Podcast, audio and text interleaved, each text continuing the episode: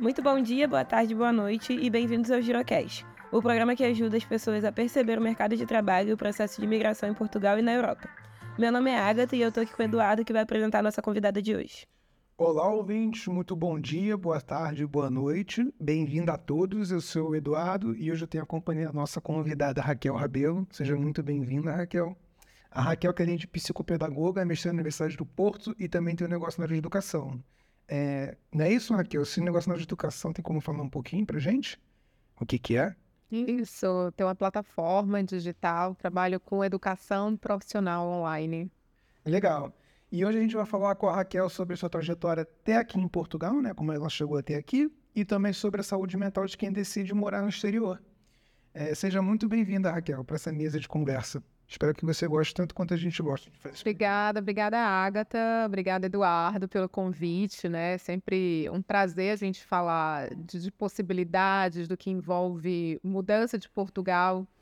Antes do, do programa começar, eu estava falando com eles que é, se tem bastante informação até sobre Portugal. Assim, a gente está num, numa explosão agora de, de brasileiros chegando em Portugal. A gente tem muito, muito conteúdo em várias plataformas, mas a gente volta sempre para aquele ponto é a qualidade dessa informação, a qualidade dessa fonte, o lugar de fala dessa pessoa, né, os interesses de, de em relação a isso.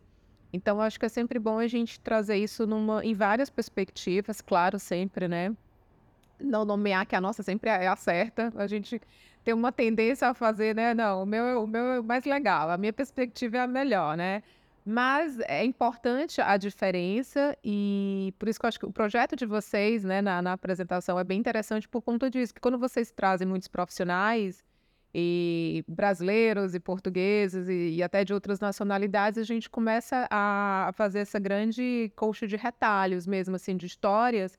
E para quem está ouvindo é super importante, porque ele vai ter uma amplitude muito maior do que ter só um, um referencial mesmo. Sim, sim. Nossa ideia é justamente essa, trazer várias visões de mundos diferentes do que é a vida aqui em Portugal, né? E não humanizar. Muito bacana, mas é, eu sou bem entusiasta, assim, de, de novos projetos que, que de fato têm uma, uma relevância social. Se vocês pararem para pensar, é bem isso, né? Que vai alguém cair lá no, no GiroCast e vai dizer, olha, tem uma perspectiva diferente isso daqui, me interessei que eu acho que às vezes está muito saturado da mesma coisa, né? O que é que eu compro no mercado com um euro? O que é que eu compro no mercado em Portugal com cinco euros, né? É, que casacos usar em Portugal, assim, tá, é super importante, mas tem, tem coisas a mais do, do, do que aí, né? Coisas que às vezes a gente até alguns temas assim mais difíceis de falar, de abordar mesmo. Então acho que, que é sempre importante a gente trazer isso para a pauta. Sim, sim. Deixa eu te perguntar aqui, tem como falar um pouquinho de como você chegou até aqui em Portugal? Pra gente? Pra gente perceber melhor também, né? Como você chegou até aqui hoje. Vou falar. É, no Brasil, eu sou psicopedagoga clínica, então eu atuo com avaliação e intervenção de crianças com dificuldades de aprendizagem e transtornos. Então, por exemplo, a criança com transtorno de déficit de atenção e hiperatividade, o TDAH, a dislexia, a descalculia, né? Crianças com, com outros transtornos e síndromes. E eu tinha um consultório no Brasil, uh, morava em Fortaleza, sou cearense, casada com um paulistano. E a gente tinha, a gente tinha uma empresa de educação, empresa física em Fortaleza, eu tinha um consultório. E entrei no digital 2016, 2017, lá no Instagram. E comecei a ver que era uma possibilidade muito grande de negócio também, né? Eu tenho algum, eu tenho uma empresa aberta há 12 anos, então há 12 anos eu trabalho toda essa questão de mentalidade empreendedora, de negócios, né? De, de produzir soluções dentro da minha área, dentro da, da educação e que a, a psicopedagogia ela é caracterizada como área da educação e saúde, né? Tem essas duas perspectivas. E lá no consultório digital, indo super bem. E, e, é uma coisa interessante falar que, assim, a pandemia, ela foi, de fato, assim, muito ruim. Muito ruim. Num, é, é, é, foi um momento muito crítico para todo mundo, numa perspectiva global. Mas foi onde o meu negócio cresceu. E, é, é, às vezes eu me sinto, ai meu Deus, eu tenho que dizer isso, eu me sinto culpada. Porque foi no momento de crise que a coisa estourou para mim no digital mesmo e que me deu a possibilidade de me estabelecer, de, de ter uma, uma consolidação no digital em termos é, de retorno profissional, de retorno financeiro, né? Só que aí eu, aí eu volto também um pouquinho, eu pulei, vou voltar um pouquinho. É, em 2018, 2016, 2017, eu e meu marido, a gente começou a falar de morar fora do Brasil. Porque era um projeto meu, assim, desde adolescente, eu sempre quis essa experiência de morar fora, porque eu tenho uma personalidade de. Eu adoro as diferenças, eu adoro as diferenças culturais. Eu acho incrível que as pessoas são diferentes. E, e eu sou apaixonada por isso mesmo, assim. Eu vejo uma pessoa diferente eu não vou julgar, eu já fico assim, nossa, o que é diferente da minha cultura? O que é diferente de mim? Eu fico buscando isso para entender melhor. E tanto eu como ele, a gente tinha essa vontade. Só que ele queria para os Estados Unidos, né? American Dream. E eu falei, não, não curto muito. Acho excelente país assim para você ser turista. De fato, é incrível mas não para morar, porque quando eu comparava os Estados Unidos e o Brasil, eu via muito mais semelhanças do que diferenças e semelhanças negativas, o que é pior. A questão de, da, da violência urbana, é, a questão mesmo de o sistema de saúde, qualidade de vida, você é obrigado a ter carros, as cidades são projetadas para você ter carro é um consumismo que não tem nada a ver comigo, né? Eu já tenho uma outra consciência de consumo. E eu falei, não tem nada a ver comigo. E aí, 2018, eu vim fazer um mestrado aqui em Portugal. Então, aproveitei também para conhecer o que é, que é Portugal, é, que possibilidades tem, será que é uma, uma, uma chance da gente mudar? E a gente ficou uns meses aqui em 2018, e a gente teve a vivência mesmo de morar, de morar, de saber o que, que é, e a gente se apaixonou pelo Porto. Desculpa te cortar, quanto tempo você ficou viajando? Quatro, cinco meses. Quatro, Entendi. cinco meses. Fizeram várias cidades. Foi, foi, exatamente. Eu estudava de segunda a sexta e no final de semana a gente ia conhecer, mas a gente ficou muito pelo norte, assim, centro e norte de Portugal. E a gente, mas a gente se apaixonou pelo Porto, assim, alguma coisa nessa cidade que mexeu com a gente. Não sei, gente, assim. É difícil. É difícil, é, é, muito, muito difícil. Aí a gente já, a gente já pega uma resposta assim, ah, vidas passadas, ancestralidade, tem alguma coisa. E de fato, o meu sobrenome é Rabelo. Rabelo é o nome do barco que levava vinho no Rio Douro, que leva, levava vinho no Rio Douro. O nome do barco é, é o tipo de, no, de barco é barco Rabelo. Eu falei, ah, tá aí então, tá explicado por que, que é o porto, que a gente tenta encontrar alguma resposta, né? Enfim, e aí em 2018 a gente se apaixonou, é aqui que a gente quer morar, é aqui que a gente quer ficar. E a gente já, né, na...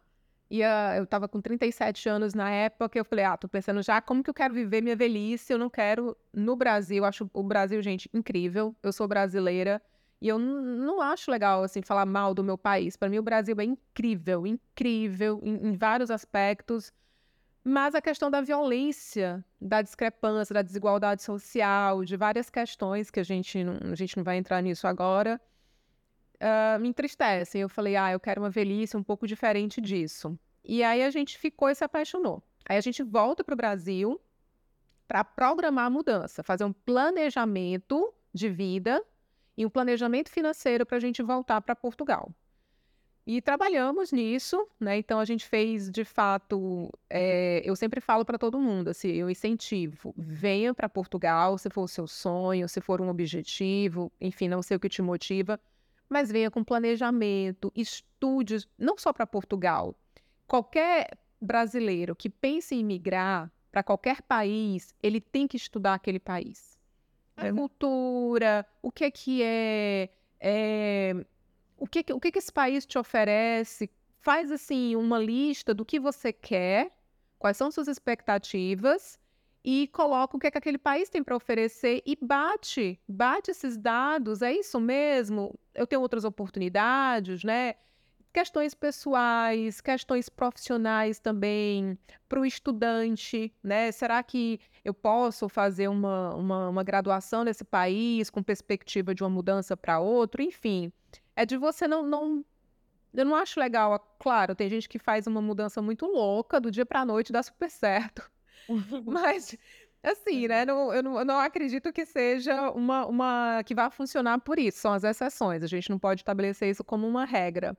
Mas para mim a questão do planejamento, porque a, questão do planejamento ela implica muito nas perspectivas. Então eu já sabia o que, que era Portugal, tinha um alinhamento de expectativas muito grande. Então, quando as pessoas me perguntam sobre Portugal, geralmente eu tenho mais coisas positivas para falar, porque eu já vim muito dentro dessa realidade. Eu não tive aqueles choques assim, ai, ah, cheguei e descobri que era isso. Meu Deus, eu não imaginava que era assim. Então, eu acho que são esses choques que fazem com que a experiência não seja tão boa. Quando Sim. você tem altas expectativas de uma coisa que você não, não, fez o mínimo estudo e pesquisa. Então, acho que isso é muito perigoso. Exato. Raquel, em relação assim, é... você falou muito sobre pesquisar e culturalmente falando, quais são as barreiras assim encontradas que você acha que pode impactar alguém que não se planejou o suficiente em relação à saúde mental dessa pessoa na adaptação aqui? Eu acho que tem muitas questões assim com relação à saúde mental. A própria mudança em si começa de um ponto. Eu vou dar um, o que, que eu posso falar para vocês. Eu passei um ano com a minha psicóloga falando de Portugal. Eu acho que ela não aguentava mais, mas para mim foi muito importante, porque eu falei, é, ela acompanhou tudo, a minha aplicação na, no mestrado, né? Eu ter feito a candidatura, a aplicação, é, os resultados, a minha colocação, é, eu vendendo as coisas do apartamento. A minha... Foi muito legal, porque foi muito maturado isso. Tanto eu como meu marido. A gente levou isso muito para terapia. E eu, quem está ouvindo a gente, eu recomendo, se você puder, se você puder fazer isso no processo de mudança, ou não conseguiu no Brasil, mas pelo menos quando você chegar aqui, se você puder estar com um psicólogo para te acompanhar sobre isso, porque para mim a maior barreira, primeiro é a gente, é esse processo de mudança, esse estoque, porque embora eu tenha feito muito planejamento, a mudança me exigiu muito, muito, sabe? Tem dia que eu acordava, será que eu tomei a decisão certa? Será que, que é isso mesmo?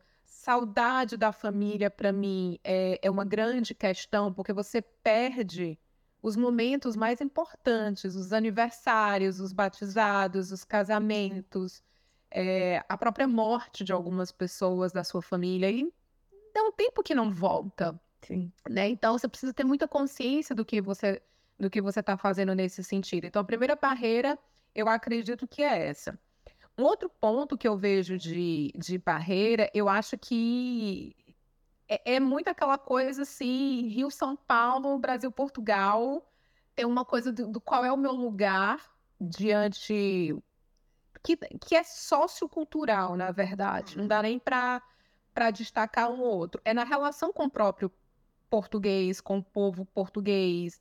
E quem está em Lisboa tem uma perspectiva, quem está no Porto, no Norte, já tem outra, né? A, tem sempre aquela coisa, ah, no Norte as pessoas são mais próximas, tem mais aquela coisa do, do, do, do contato e tudo. Então, essa é uma questão. Para mim, tem uma questão da, da própria língua, né? Assim, a gente vai se apropriando da, do, das nomenclaturas, das coisas, de como se comunicar. Você chega né? Tem muita, como que eu falo? Então tem aquela, será que ela vai, vai me entender? Porque a gente sabe que sim, é a mesma língua, mas tem palavras que são extremamente diferentes. Então, assim, na passadeira, né, o talho, hã? Boleia. Boleia, né? O autocarro. Então, assim. E se pegar alguém do interior com sotaque aí, pior ainda. E aí, que às vezes você nem entende. Você nem Exato. entende realmente, né? Por conta que da questão como eles a produção do fonema do, do português. Então, essa questão da língua eu vejo muito relato, por exemplo, no TikTok de pessoas que vão trabalhar como empregado de mesa que não conseguem entender o que o cliente está pedindo. Então, assim, é complicado. Traz, é complicado. Pra gente que tá ouvindo, é engraçado. A pessoa já tá contando ali com certo humor, inclusive. Mas imagina o desespero de uma pessoa que está ali no primeiro, segundo, na primeira semana de trabalho e ela está com extrema dificuldade de entender o que a pessoa está dizendo, de se fazer entender. A gente fala brincando, mas isso é muito, muito sério mesmo. Isso, isso eu já vi muitas pessoas assim é, chorando, não consigo entender o café, a água, né, com gás e, e tudo aquilo ali. Então, a questão da linguagem. Outra coisa é a forma de se comunicar do português. Assim, a minha perspectiva é, eles são mais objetivos, eles são mais literais, né? E aqui a gente não vai fazer juízo de valor se isso é bom, se isso é ruim. Eu adoro objetividade, sinceramente, então para mim não, não foi um problema. Eu já sou uma pessoa bem mais concisa, assim, um, um raciocínio já mais, mais articulado. Meu marido não, ele já é de falar muito e tudo, de dez coisas, aquela, né, bem assim. Mas tem essa, essa... por exemplo, eu mandava e-mail pro, pro serviço acadêmico. Complicado demais. É... Complicado demais. O serviço acadêmico, para duas informações, dez e-mails. Sim. Porque assim, se eu perguntei isso, é isso. Pera, não, mas assim, quais são as opções que eu tenho além disso? Não. Então, tem essa questão de você aprender a se comunicar, se fazer entender. E, e eu penso muito sobre isso no sentido de que eu acho que quando a gente muda para um país, a gente tem que estar tá aberto para entender aquele funcionamento. Então, assim, eu não perco as minhas características, eu não perco a minha identidade, não, não é uma distorção de identidade, mas eu preciso me apropriar dessa nova forma de comunicação, né? De, de uma língua que é viva, que está em movimento, que tem suas dinâmicas. Então, por exemplo, eu, é tão engraçado isso quando você está no processo de imersão. Uma vez eu estava tentando lembrar uma palavra do português brasileiro e eu só conseguia lembrar do português aqui. Eu não me lembro qual é a palavra agora. Mas foi muito engraçado, porque eu digo, gente, eu já cheguei nesse ponto. Né? Quem fala, quem fala inglês, às vezes não, não lembra como falar aquilo em português, né? Então tem, eu digo, pô, eu tô nessa, assim, de, de. Mas faz parte mesmo a questão do, do, do metrô, da gente chamar de metro. E como eu, os meus clientes, a minha empresa é no Brasil, os meus clientes são do Brasil, eu trabalho em Portugal, no fuso do Brasil, que já é muito louco, por sinal, porque é um turno de diferença, que é tarde, lá é de manhã, né? E então eu falo muito com brasileiro e às vezes já sai como a gente fala no português daqui. E aí as pessoas, ah, a Raquel já, já tá falando como o português de Portugal. Gente, é, é inevitável. É natural, é natural, né? É, é natural. Exatamente, né? Então, voltando para a questão que a Agatha fala da, da questão das, das barreiras, são os principais pontos, de, por exemplo, alimentação, que era uma coisa. Eu me preocupei, porque eu tenho seletividade alimentar. E eu falei, meu Deus, como que vai ser isso? Como que vai funcionar para mim?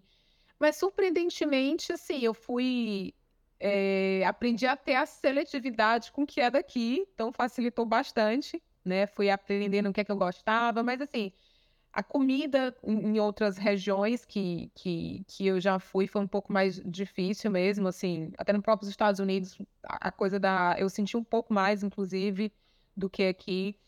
Então, barreira, eu, eu vejo no meu lugar, por isso que a gente volta para assim, no meu lugar, na minha perspectiva, como eu construí a minha mudança para Portugal, eu não vou dizer para vocês que eu tive muitas barreiras, mas eu acho que é por isso, porque teve um alinhamento de expectativas. Você planejou eu... muito tempo isso. É, exatamente. Então, assim, eu já vejo pessoas falando assim o que é, que é uma barreira, a questão de documentação. Para algumas pessoas, a questão da documentação você está dois anos e meio com a manifestação de interesse, pode ser um tipo de, de barreira, né? De não consegue visitar a família no Brasil, não consegue fazer nada. não consegue fazer nada. Inclusive, em termos. É, é, eu nem tenho detalhes se, se a pessoa, por exemplo, ela consegue se estudar, fazer uma graduação. Eu não sei se ela vai conseguir fazer um mestrado, eu não sei. Uhum. Em termos de, de trabalho, se todas as empresas aceitam manifestação de interesse. Então, acredito que, que a documentação pode ser uma, uma, uma barreira muito grande para essa pessoa, porque eu digo para vocês, parece muito pequeno, mas só um imigrante é capaz de entender isso. Quando eu recebi minha autorização de residência, foi um sentimento único, porque assim, eu, eu um, um, um, simbolicamente é um pertencimento. Uhum. Eu sou cidadã aqui nesse lugar. Porque parece que quando você não tem a R, é, sabe, tudo está no meio. É o indigente. É, é, é, um pouco disso. É um pouco disso. É um pouco disso. É difícil até encontrar palavras, porque parece que assim, eu nem sou do Brasil, eu nem sou daqui, eu sou. Parece que eu tô assim num limbo.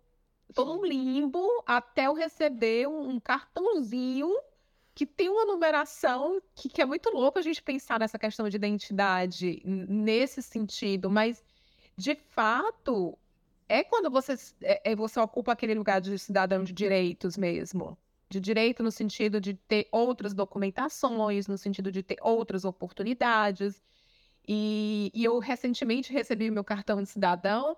Nossa, foi aí já foi, não, já tá melhor. Então assim, foi eu, a gente saiu para jantar, vamos comemorar, porque eu sou dessa, a gente acha que a gente tem que comemorar coisas muito pequenas, sabe? Uma nota na, na unidade curricular, vamos comemorar. Eu e meu marido, a gente tem muito isso. E o comemorar da gente é comer, né? Sair, vamos jantar, vamos conhecer muito bom. um restaurante e tudo. Então, barreiras nesse sentido, né? O que é uma barreira para mim pode não ser para outra pessoa. A gente sabe que tem uma questão mesmo de xenofobia no, no país, né? E algumas pessoas têm experiências muito diferentes em relação a isso. Então, é, é muito da mentalidade da pessoa. Eu, eu já tenho uma colega que, para ela, custa muito, assim, essa coisa da comunicação, por exemplo. É uma coisa que afeta muito ela. Para mim, nem tanto. Então, falar de barreira para mim é uma questão muito muito pessoal mesmo, assim, nesse sentido, né? Interessante. Eu, eu concordo com tudo que você falou, de verdade. Inclusive, o da xenofobia eu concordo tanto, que eu tenho muitos amigos que reclamam, mas eu, por acaso, nunca sofri xenofobia aqui. Então, assim, quando eu pergunto xenofobia, você sofre muita xenofobia, eu falo, cara, nunca sofri xenofobia em Portugal. Nunca, nunca. Então, assim, é complicado falar, né, quando a gente não, não sofre daquilo, mas. E isso dos Estados Unidos também, eu concordo com você, eu escolhi a Europa porque eu também não, não, me, adapto, não me adaptei bem a, ao estilo de vida americano. Quando eu fui visitar eu voltei lá em outubro, fui três vezes lá já. Fui agora em outubro. Cara, você vai comer um sanduíche, vem tanto papel, é tanto lixo. Você vai comer alguma coisa, é, tudo é muito lixo, é tudo, é tudo bizarro demais. As coisas são muito baratas, todo mundo consome muito. Você fica assim, cara, precisa disso, meu Deus. Eu, quando morava em Dublin, eu fazia as coisas andando, sabe? Comprava as coisas ali no dia, fazia em casa no dia, tudo fresquinho, caminhando, trabalhava andando. Eu, eu gosto desse estilo de vida europeu. É, eu gosto muito. Pois é, quando você anda por Nova York, você vê aquelas. Gente, lixo, assim, um em cima do outro, sei lá, dá dois metros, dois metros e meio de, de pilhas de lixo, que é uma coisa que a gente, que a gente não vê, né? Então, é, é, é muito diferente mesmo. E, e, essa questão da xenofobia, Eduardo, eu vejo muito também assim, né? Aquela coisa de é, o meu lugar, né? branca. Branca não, meu amarela. Assim, eu não sei. Aquela, é, definir, gente, definir cor de pele é uma coisa tão difícil. O branco. O que, que é branco, né? Branco, branco, enfim. Mas tem, tem essa questão, assim, que tá muito ligada. Eu vivo muito na academia, que eu estava dizendo pra Agatha no começo, que, é, de certa forma, é uma bolha. Eu, eu acredito que é muito uma bolha. É, e se eu sofri xenofobia, gente, passou despercebido porque eu não, não, não, se aconteceu eu não percebi, mas é uma coisa que a gente precisa falar sobre isso. A gente precisa falar sobre isso. A gente precisa, é, eu acho que também é uma coisa como a gente fala, assim. Eu acho que tem uma disputa muito grande. Você vê nos comentários nas redes sociais brasileiros e portuguesas. E, e fica, é, parece assim, tão quinta série às vezes, né? Porque ficam dizendo coisas óbvias de um lado e do outro, né? Essa coisa assim, ah, eu vim buscar o meu ouro. Gente! É, eu também não entro nessas discussões. Não, não, não tem mais ouro, não, gente. Eu não entro nessas discussões. Eu, e também é. tenho alguns amigos que, assim, se, se ressentem muito, né? Ou não se entregam para imersão aqui. Então, tanto não falar as uhum. palavras que eles falam, tanto não comer as comidas que, ele, que eles comem. Eu acho isso que é, é um problema para eles mesmos, né? Porque eu acho que isso faz a gente não se adaptar ao, ao lugar. Acaba que você não tá nem lá nem aqui. Você é onde você é, tá. Então, é exatamente isso. Eu queria te perguntar isso, exatamente pergunta que eu queria chegar. Porque você falou um pouco do, do limbo, né? Que você estava esperando, quando estava esperando a documentação, mas era um limbo que você falou, é meio que um limbo legal, né? Tipo, pô, eu não tô no Brasil, mas também não tô legalmente aqui. Onde é que eu tô? Mas também eu já senti muito esse limbo emocional, tipo, cara, será que eu pertenço aqui ou será que eu pertenço lá? Será que eu não pertenço a lugar nenhum? Porque assim, eu tô aqui já há cinco anos, né? Vou ter entrado na cidadania agora. E eu começo a refletir muito sobre isso, tipo, porque eu já não quero mais morar no Brasil e não me sinto ligado ao Brasil. Às vezes parece que eu nasci no país errado. Tem um pouco disso às vezes. Mas ao mesmo tempo eu gosto muito do Brasil, né? Eu gosto de estar lá com minha família, eu gosto dos momentos que eu vivi lá, mas acho que como a sociedade está estruturada, ela me incomoda muito, sabe? Sim. É, deixa eu falar para vocês sobre isso. É, essa questão de eu não, eu não sou uma pessoa que eu, que eu sou de, do lugar. Assim, eu acho que qualquer lugar do mundo pode ser a minha casa se eu estiver feliz, se eu estiver bem. É, eu sempre vou ser brasileira, a identidade que eu tenho. Eu sempre vou ser nordestina, cearense. E eu não tenho, eu não penso muito sobre isso em relação. Eu quero me sentir bem aqui, sabe? É... Agora, essa questão da, da, da. Quando você fala de pessoas que resistem, é muito estranho. Porque. Então, o que, que a pessoa está fazendo aqui se ela está nessa resistência pessoal? Porque, por exemplo, sábado teve festa Senhor de Matozinhos, né? E ali uma festa assim com uma, uma, uma, uma história muito forte. E eu, eu já quero ir, eu já quero participar, eu já quero conhecer, sabe? É porque é, é, é disso que eu falo para vocês. Eu gosto de, de conhecer, eu tenho um ânsia por aprender, eu quero entender como é que isso funciona. E eu estou aqui, São João do Porto, né? Então eu participava sempre de São João em Fortaleza, uma festa junina clássica, com dança, com comidas típicas. Agora, como é o São João no Porto? O martelo, as pessoas na rua, a sardinha. Então é tão legal e o fato parece que assim, parece que eu não sei, eu não sei o que passa na cabeça da pessoa, mas parece, ai, eu não posso curtir as coisas de Portugal, assim, porque parece, eu vou deixar de ser brasileira, por isso eu acho que não tem nada a ver. E eu nunca tive essa coisa de nacionalidade, sabe? Eu amo o Brasil, mas eu não me sinto conectada, eu não tenho nacionalismo. Eu acho que a grande questão é essa, eu não tenho uhum.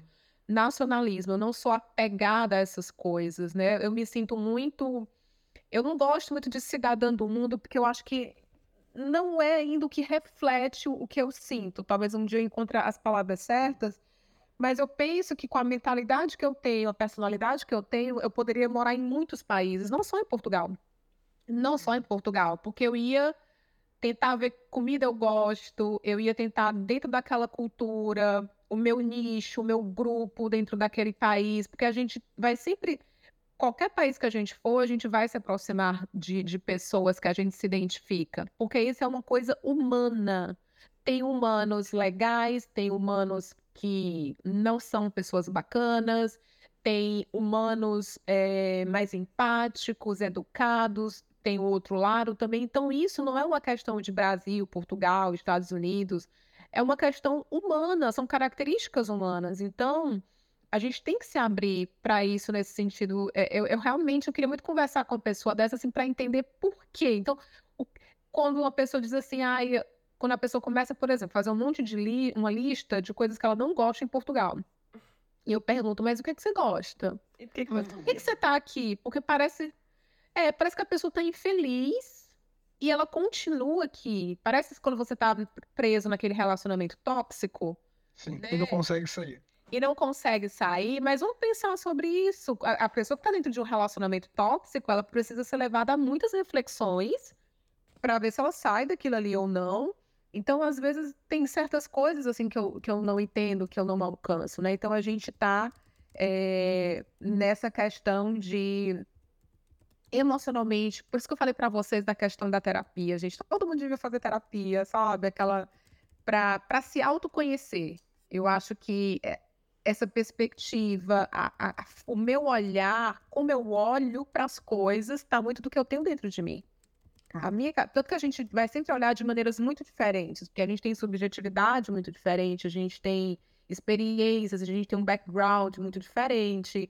Então, tudo isso é um conjunto de fatores que fazem com que a minha percepção seja diferente da Ágata, do Eduardo, de quem está ouvindo a gente.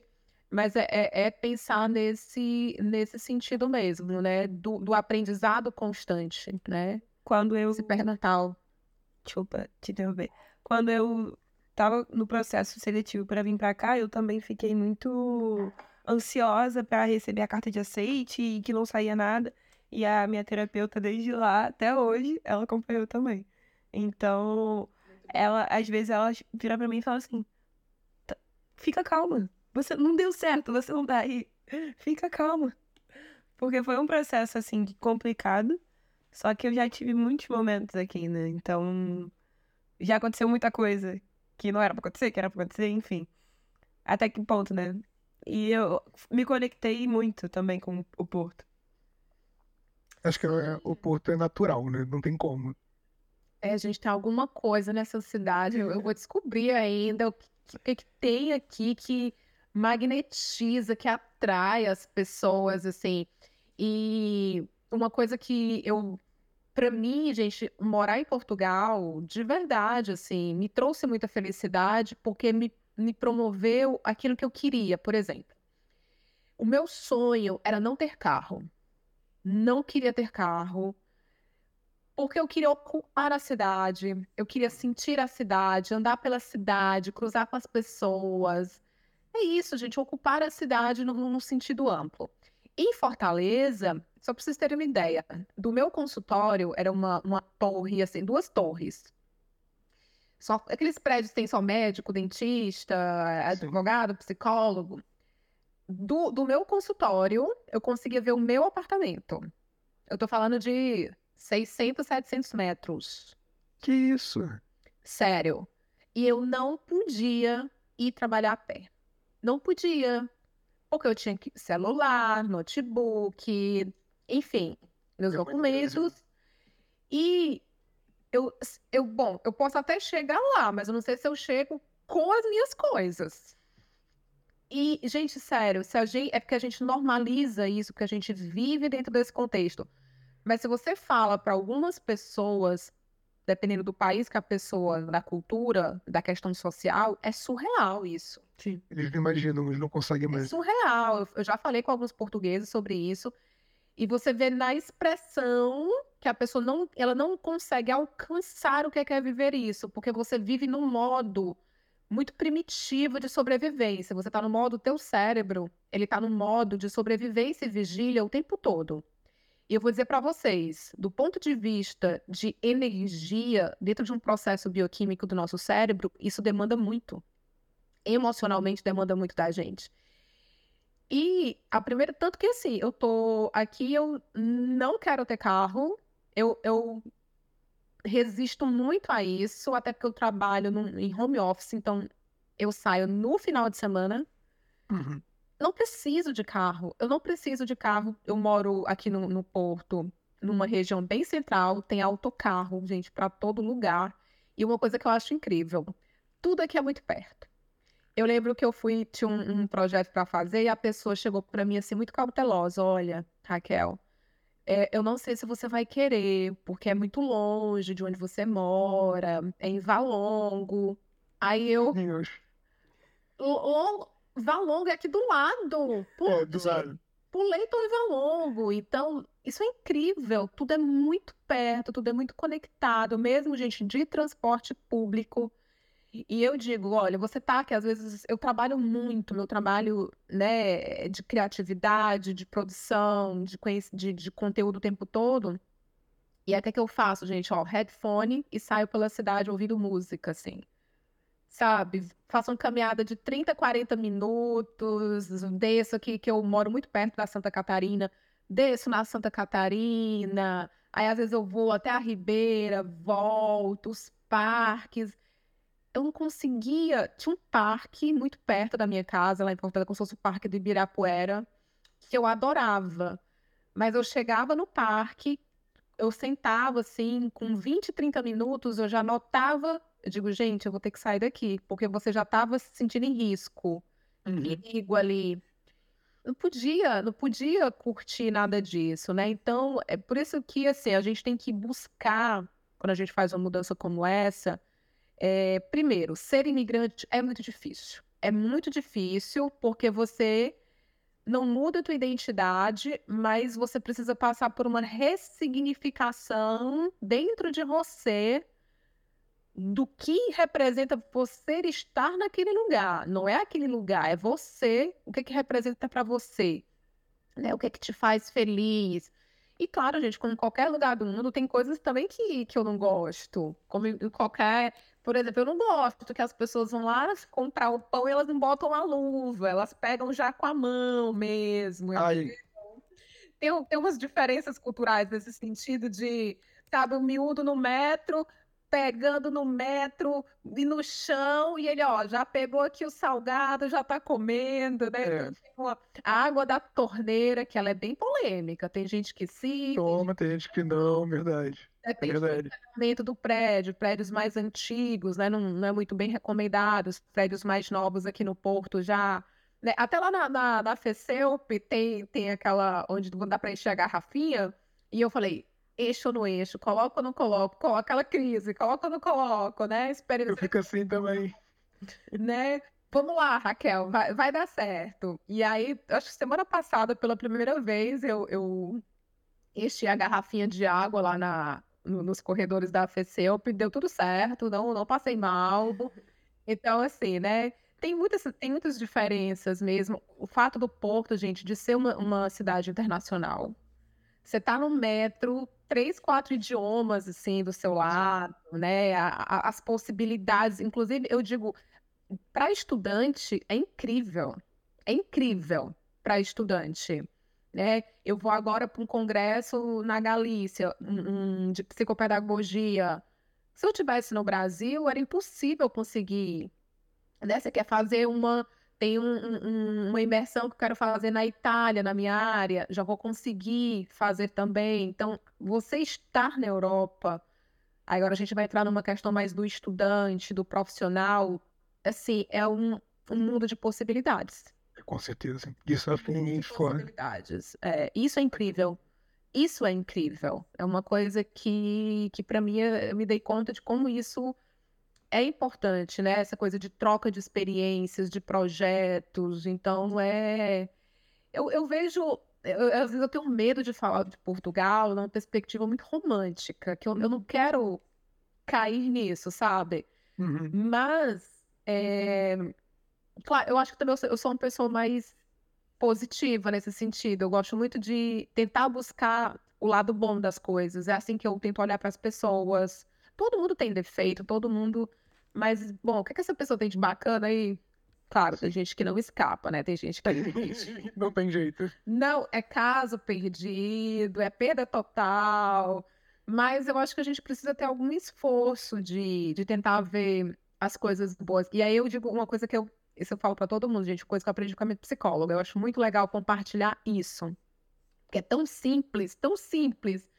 Ela diz assim, ela dá o exemplo, tem o lixão de um lado aqui e tem o jardim, tem um monte de coisa linda do outro lado. E aí você tem gente que só quer olhar pro lixão. E aí é fica bitolado. Então, gente, essa pessoa ela só vê coisas ruins, ela só vê coisas negativas. E isso vai entrando dentro dela, que ela vai perdendo a capacidade de ver as coisas boas. E o que, é que ela disse, Raquel? A gente tem que olhar para as flores, para aquela parte boa, para aquele jardim florido. A gente olha para o lixão para reconhecer que ele está ali, para saber que existe um impacto na nossa vida, né? O mundo não é cor-de-rosa, mas é uma escolha sua para onde você vai ficar olhando. Porque senão vai ficar muito feio. A vida é super difícil, gente. Todo mundo tem os seus problemas. Uhum. É, é, por exemplo, eu já conversei com algumas pessoas e as pessoas diziam assim: ai, Raquel, mas você mudou para Portugal dentro de um, de um contexto mais confortável. Eu reconheço isso, mas eu digo para ela: mas não, não pense que eu não tenho os meus problemas, que não é desafiador, que tem dias que eu já acordei assim, caramba, é isso. É isso, super difícil, assim. Eu não lembro de ter questionado a mudança, assim, em si. Mas eu acordei em dias muito. O que é que eu fiz, meu Deus? É, peraí, Raquel, calma, se situa. Porque tem dia que é mais, tem dias mais impactantes, né? Então, todo mundo tem problema. E esse, o, o processo de imigração, eu vejo que ele é muito pesado para algumas pessoas um pouco diferente para outras, né? E por isso que eu acho o projeto de vocês nesse sentido de ampliar perspectivas, né? Eu não sei se vocês já tiveram convidados assim, nem vale perguntar isso, mas a, a forma de, de perceber o, o, país nesse, nesse sentido foi mais positivo também. Sim. Raquel, é, qual a sua opinião assim em relação à rede de apoio? É, você acha que é positivo ou pode influenciar negativamente? A rede de apoio aqui, que a gente faz, assim. Aqui. Olha, eu vou dizer para vocês. É muito difícil. Pronto, uma coisa que eu acho que é mais, uma das coisas mais desafiadoras é porque você deixa seus amigos no Brasil. E os primeiros meses da sua vida aqui é tirar documentos e procurar moradia. E comer. E estudar quando, quando sobra tempo né? Gente, eu perdi 8 quilos em dois meses. Meu Deus.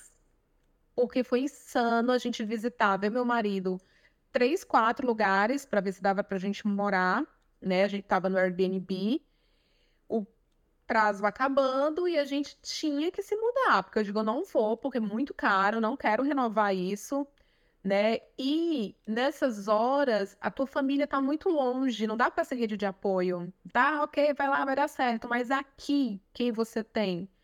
Então, ter rede de apoio é importante para a sanidade mesmo, gente, para você não pirar, para você não se questionar, para ter uma pessoa que, inclusive, não só o apoio emocional, mas a pessoa que te dê informações Gente, informação é poder mesmo, quando se fala sobre isso, é um clichê, mas é muito verdade, porque quantas vezes, por exemplo, é...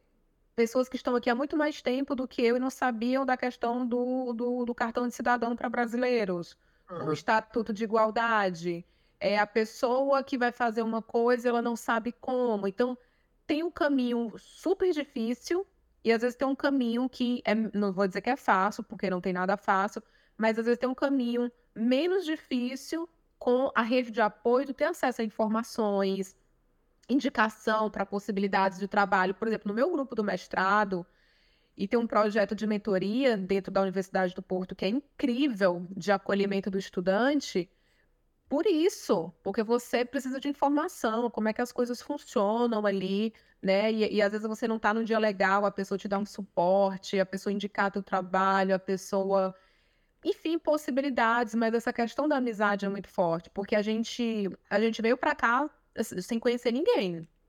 O que a gente tinha era a tia do meu cunhado em Braga. Então, não dava para contar muito, né? Outra dinâmica de vida e tudo. É, no mestrado, como eu trabalho, né? Tô estudante trabalhador, você vai para assistir aula e sai. Então, às vezes, você não tem muita integração porque eu tinha que trabalhar. Então, fazer amizades era muito difícil. Muito difícil, porque você praticamente assim, eu fazia disciplinas, eu sou do tempo parcial, então você faz disciplina com um grupo, na outra disciplina já é outro grupo, então às vezes eu não consegui ter essa unidade com, com, o mesmo grupo, estava muito muito solto, mesmo por conta dos domínios dentro do mestrado. Para mim, eu acho que esse ponto, a questão da amizade, foi o mais difícil. Eu vim fazer, gente, amizades mesmo depois de um ano de Portugal. Então, no primeiro ano era só eu e meu marido, assim. Eu falei sangue nos olhos, bora lá, porque era uma coisa que a gente sentia falta. Eu acho que essa é a maior questão. E aí, cada um com as suas estratégias, né? Tem gente que vai para o ginásio para fazer amizade, tem gente que vai para festa, tem gente que entra em aplicativos, tem de tudo, assim. Cada um luta com o que tem, cada um Sim. luta com as. Com as... É, mas, mas vou te falar, eu acho válido. Você falou de muitas coisas que eu passei aqui, né? Tipo, vou te dar um exemplo. Eu fui, fui morar na França e quando estava morando na França, foi durante a pandemia, não conhecia ninguém. Não tinha muita opção, né? É... E foi muito, foi muito difícil toda essa adaptação, porque eu acho também que eu não me entreguei à cultura de fato, né? Então, tipo, eu sempre assim, poxa, tem que sair, mas, poxa, não conheço ninguém. Talvez se eu tivesse tido a coragem, eu vou pra um bar sozinho, tipo, no final ali do Covid, né, já tava aberto, vou pra um bar sozinho, vou conhecer alguém. Talvez teria dado certo de eu conhecer mais pessoas lá e ter me integrado mais, né? Mas foi muito difícil, porque imagina, eu não tava estudando no contexto que eu tava em Portugal, né? Eu tinha chance de fazer amizade, eu trabalhava, não conhecia mais ninguém, voltava para casa. Ficava sozinho em casa, né? E foi horrível, foi assim, durante um ano foi muito, muito, muito difícil. Eu acho que isso me fez muito mais forte hoje, né, psicologicamente, mas eu sei que não é todo mundo que consegue passar por isso não, porque é, é difícil demais. Mas deixa eu te fazer uma pergunta. Eu acho, eu gostei muito do que você falou assim na sua trajetória, eu me identifiquei muito mesmo, de verdade. É, você falou um pouco, pronto, ainda pouco, né, no começo, que você é mais velha que a gente, que é uma troca de gerações. Eu queria aproveitar esse momento para te fazer uma pergunta. Que conselho você daria para você mesma se você pudesse, se você tivesse a minha idade, tipo, 26 anos? Nossa, Eduardo, é difícil isso. Porque eu tenho, eu tenho uma mentalidade que, assim, eu, é, é, eu sou muito assim, ah, eu cheguei aqui com o que deu, mas Sim. eu faria. Nossa, Eduardo, me pegou agora. Olha, é, dificilmente eu fico sem ter o que falar. Eu sou uma pessoa que falo muito, não fico sem resposta fácil. Mas o que, que eu diria para Raquel? Eu, eu focaria, gente, muito na minha, na minha questão, assim, aproveitaria todas as oportunidades como estudante, uhum. foco na graduação, mestrado, já entraria no doutorado, intercâmbio com, em outros países, é, perspectivas profissionais, eu ia querer pegar a primeira oportunidade, nem talvez nem fosse o que eu quisesse de fato, mas eu queria estar envolvida é, é, o que você falou sobre a França. Se você tivesse se permitido um pouco mais, esse, gente, é se abrir para as oportunidades. Porque, assim, Sim. quando a gente é jovem, às vezes a gente tem uma mentalidade de que, não, mas eu quero isso, a gente estabelece um caminho. E a gente acha que é aquele caminho que leva a gente para onde a gente quer. Nem sempre. Às vezes a gente até chega naquele ponto e a gente se depara. Não é o que eu queria? Sabe que eu cheguei até aqui, mas não é o que eu queria? Então, assim, às vezes tem tempo. Então, assim, se permita também mais. Não, não, não foca só numa coisa. Eu mesma, eu não, vou, não tenho problema em dizer minha idade. Estou com 42, com carinha de 37.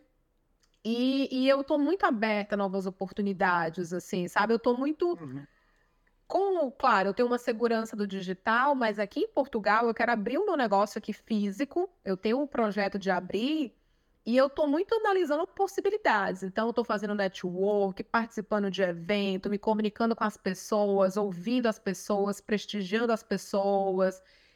Tem que se abrir e se conectar. Então, eu acredito que às vezes eu vejo, e uma coisa que me assusta quando eu vejo no TikTok, gente, é uma geração que já está assim, 10 horas da noite, que quer dormir, que às vezes não quer socializar. Eu digo, gente, eu posso dizer isso, vocês não.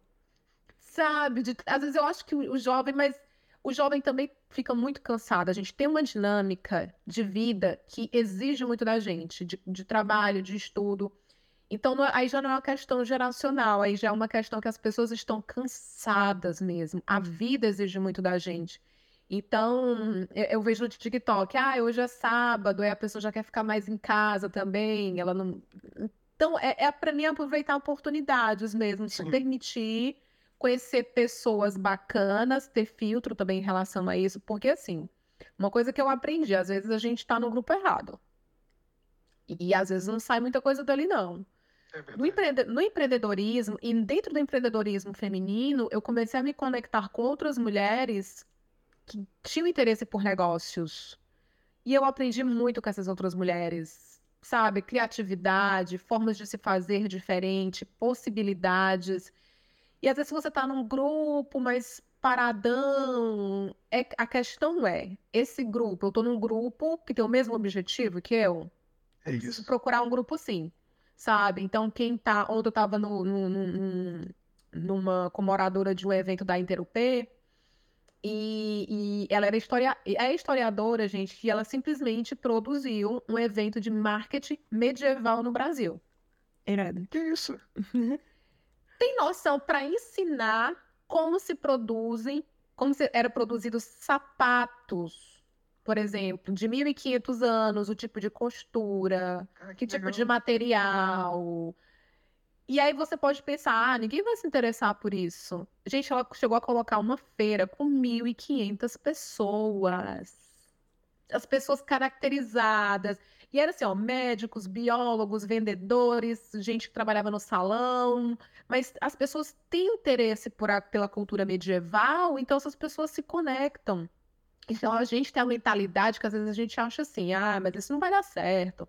Ah, mas ninguém se interessa por isso. Faz um projeto, mão na massa e deixa acontecer. Você pode se surpreender. A questão é que a gente já começa assim, não vai dar certo, é muito difícil, já tem muita gente fazendo isso. Sim. Gente, eu vejo gente que tá no TikTok há seis meses que um resultado incrível e eu vejo gente que tá lá há sete anos e não saiu do lugar. Então não é uma questão de tempo, não é uma questão de idade, não é uma questão também só de conhecimento. Tem gente que com muito menos conhecimento do que outra pessoa consegue produzir muito mais. Sim. Né? E hoje o que eu vejo de, de resultados, assim, de, de sucesso, está muito da tua capacidade de, de ajudar as pessoas, de criar soluções mesmo, que a gente está o tempo todo. Nossa, nossa grande vida é resolver problemas.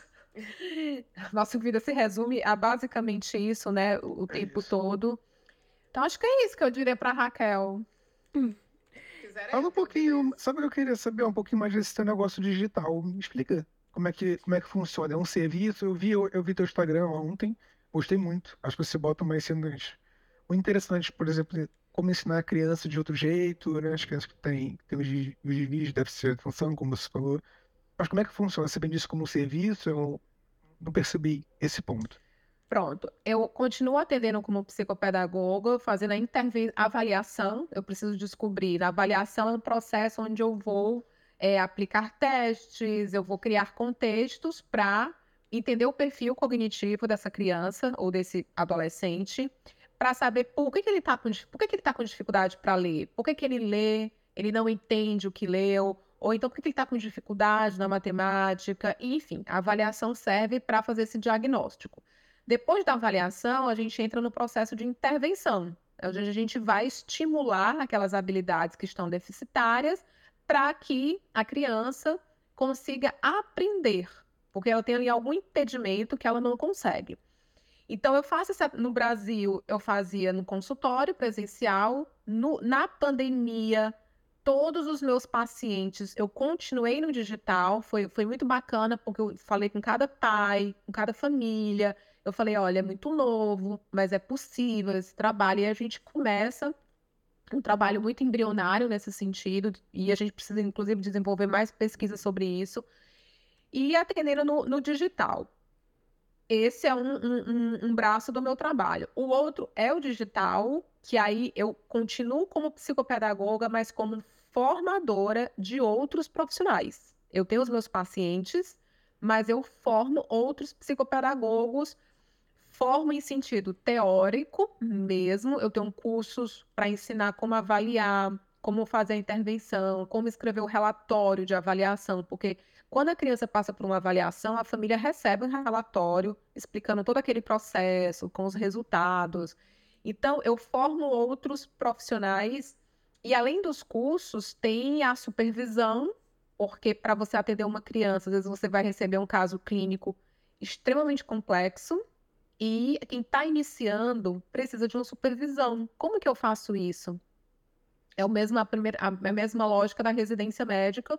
Eu vou ter um suporte ali de um, de um par mais experiente para ter um processo de aprendizagem. Então, eu tenho hoje mais de 20 produtos na plataforma, entre cursos, é, eu vendo recursos também de avaliação para outros psicopedagogos, serviço de supervisão, de mentoria, de consultoria para escolas. Eu acompanho algumas escolas em análise de currículo, análise pedagógica também. Então, hoje eu tenho um, um, uma carteira assim, de, de um mix de produtos e serviços e, e é assim que eu estou no digital, né? Dentro da minha área, eu descobri um nicho, uma possibilidade de fazer isso.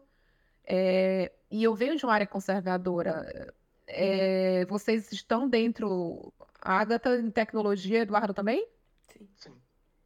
Vocês lidam com pessoas que o próprio perfil de quem está na tecnologia já é de uma pessoa que gosta do novo, já gosta de movimento, já quer tudo que é tendência e já quer experimentar isso. A educação é, é uma área mais conservadora. E às vezes eu tenho um choque dentro da minha própria área, porque eu não tenho essa mentalidade. Eu gosto de descobrir, a gente tem que ver possibilidades, eu estou olhando sempre para frente. É... Sempre conectei muito educação e tecnologia. É, isso, inclusive, tem imensas pesquisas sobre isso. E eu me encontrei nesse processo. Então, é, independente da área que você esteja, aí para o imigrante, por exemplo, uma coisa que eu estou percebendo em Portugal é um movimento que a gente teve no Brasil há seis, sete anos. Eu digo isso porque eu peguei a escalada do digital no Brasil. Aquele boom com marketing digital, e aí vem Érico Rocha, todo, toda essa, essa, essa, essa galera. E eu vejo que em Portugal está tendo um investimento altíssimo, a gente vê isso pelo, pelo tráfego pago nas redes sociais. É, então, se você é brasileiro, está chegando em Portugal agora, olha para as possibilidades que você tem, eu não sei na sua área, mas olha para o digital, porque você tem talvez uma forma de fazer o teu trabalho dentro do digital vai crescer muito nos próximos dois anos. Eu já, já li sobre projeções, já vi de alguns portugueses que são muito associados com nicho muito específico lá do Brasil. Então, estão, inclusive, você está vendo agora muitos. É, essa galera do digital forte, dessas pessoas que produzem conhecimento de marketing digital no Brasil, eles estão vindo para Portugal. Isso é muito Estão vendendo coisa aqui. Estão vendendo muita coisa. Exatamente. Isso está chegando eu, na, no, no, no, meu. Claro, o algoritmo vai entregar, mas eu tenho visto muito isso. Eu falei, olha, é tendência.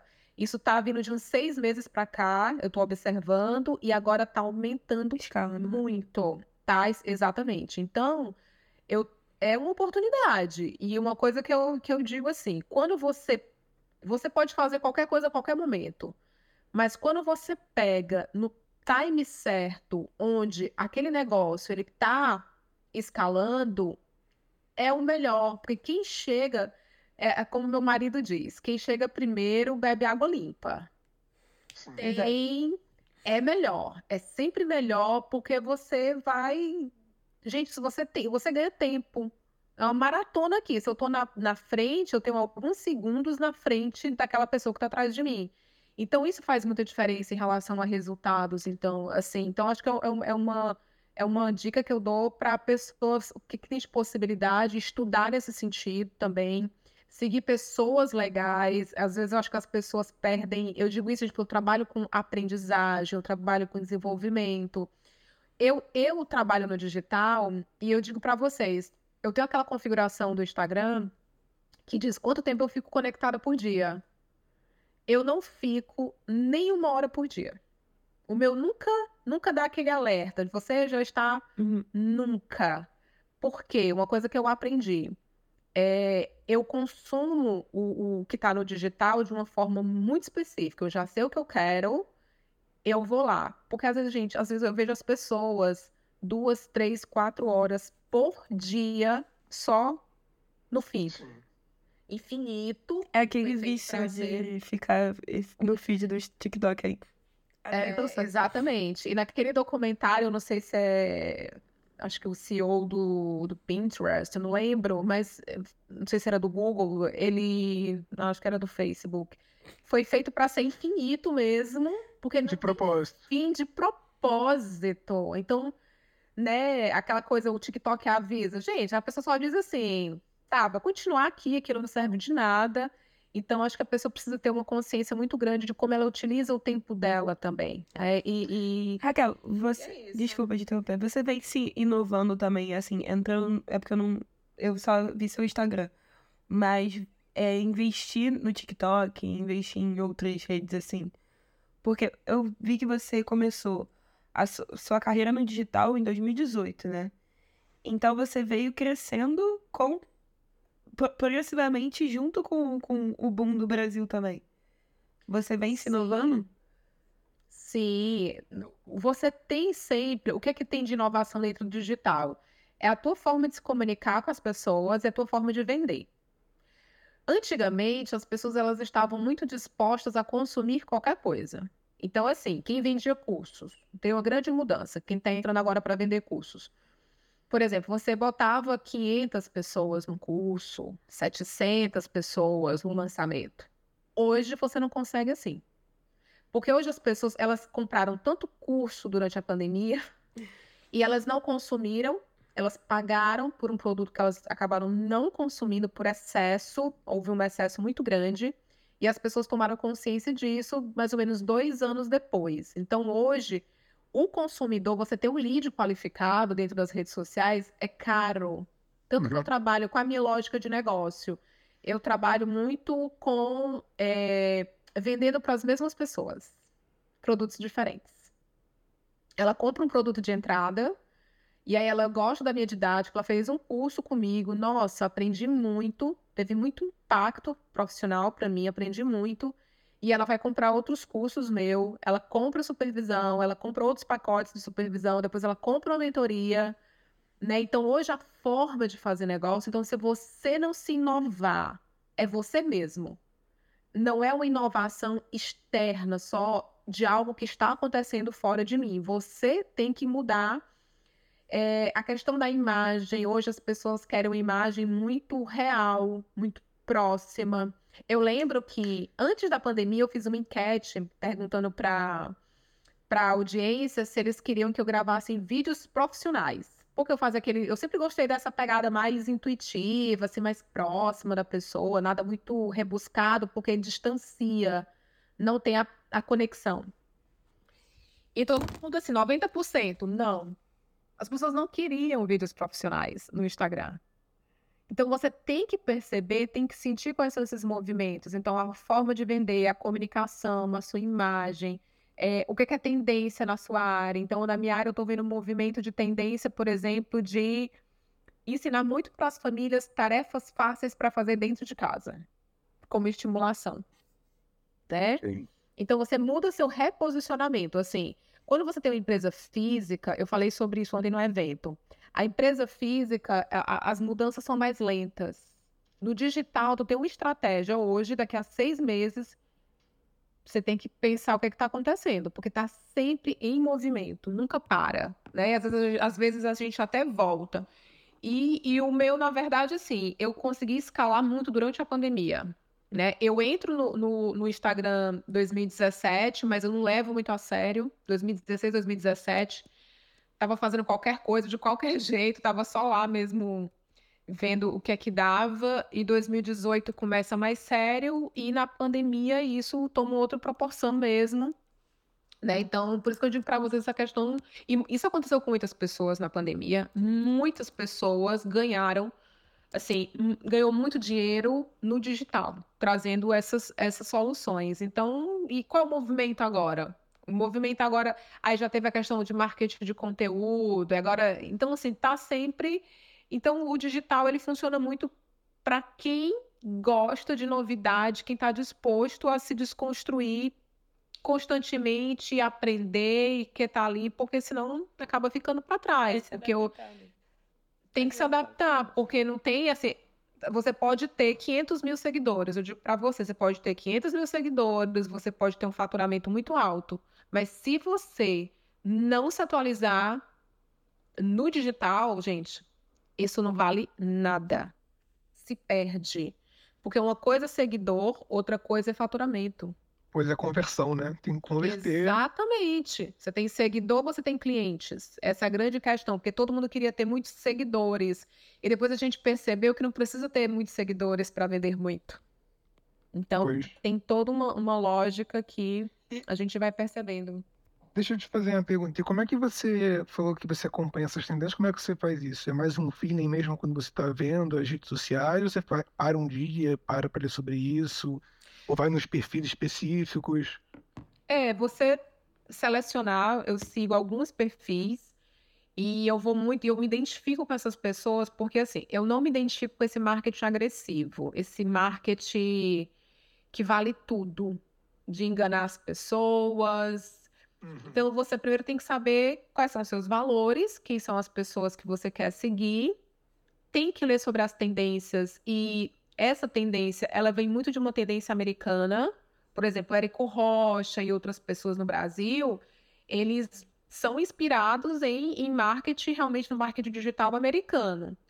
Mas eu acredito que hoje o Brasil ele está numa posição muito relevante em relação a isso. Então, hoje eu acredito que o Brasil já produz é, estratégias de marketing digitais mais próprias também. E aí Portugal está nesse movimento de absorver esse conhecimento da galera do Brasil nesse sentido. Então, você sentir, você tem que, você vai vendo as estratégias de postagem daquelas pessoas. Então, por exemplo, teve uma época que estava todo mundo fazendo um no feed, escrevendo no, no iPad, sabe? Uhum. Montando assim uma historinha no iPad e tal. Muita gente fez isso. Era a forma de se comunicar, a forma de vender seus cursos também. Então você precisa ter esse feeling de sentir isso também.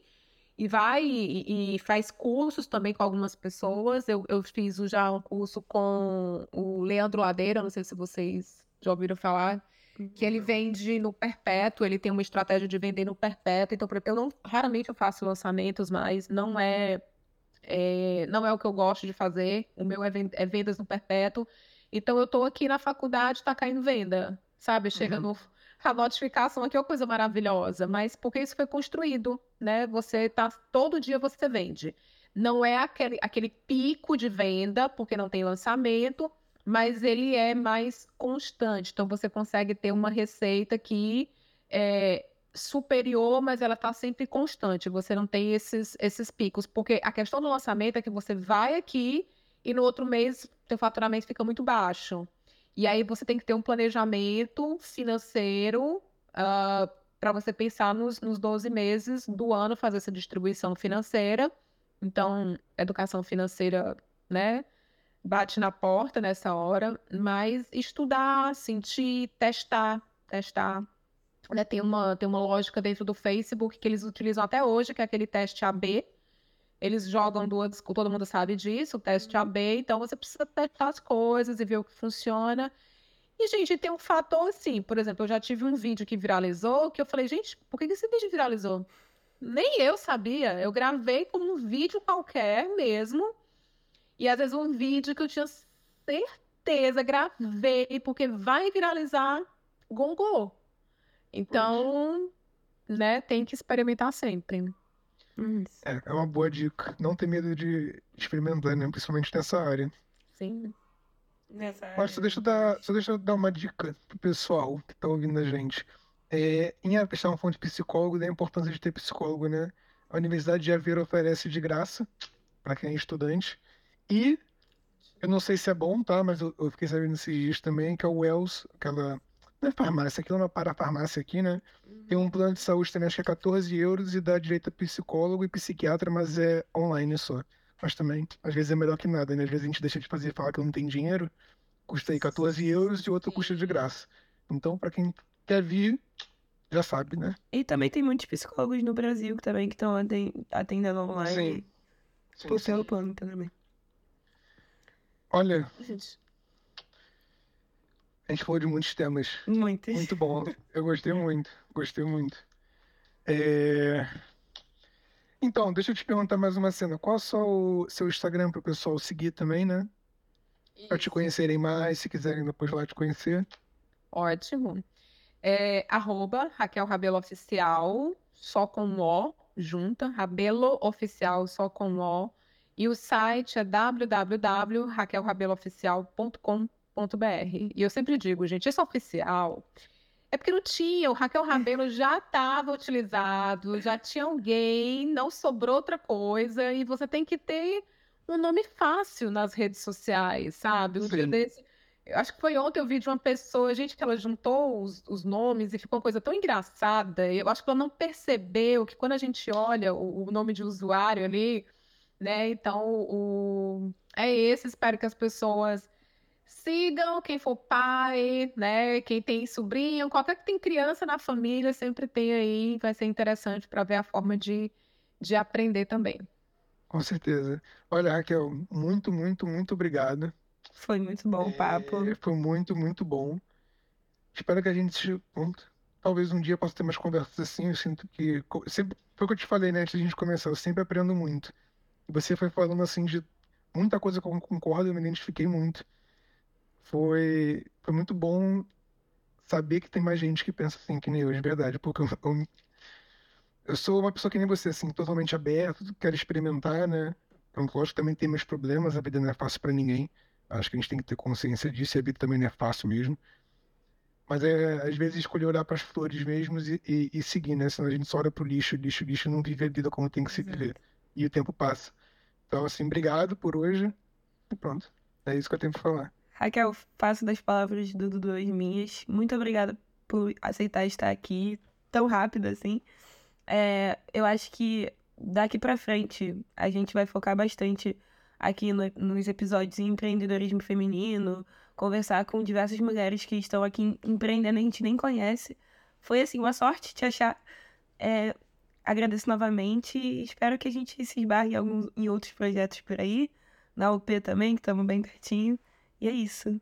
Beijo. Pronto, maravilha. Eu quero agradecer mais uma vez a oportunidade de, de estar aqui com vocês, a Agatha Eduardo. A gente se cruza, a gente está na mesma universidade. Contem comigo, assim, para outros projetos, o que vocês acharem que, ah, eu vou falar ali com a Raquel, acho que ela pode dar um, uma ajuda aqui pra gente ou alguma coisa. Podem contar comigo. E obrigada. E é isso. Adorei. Adorei mesmo.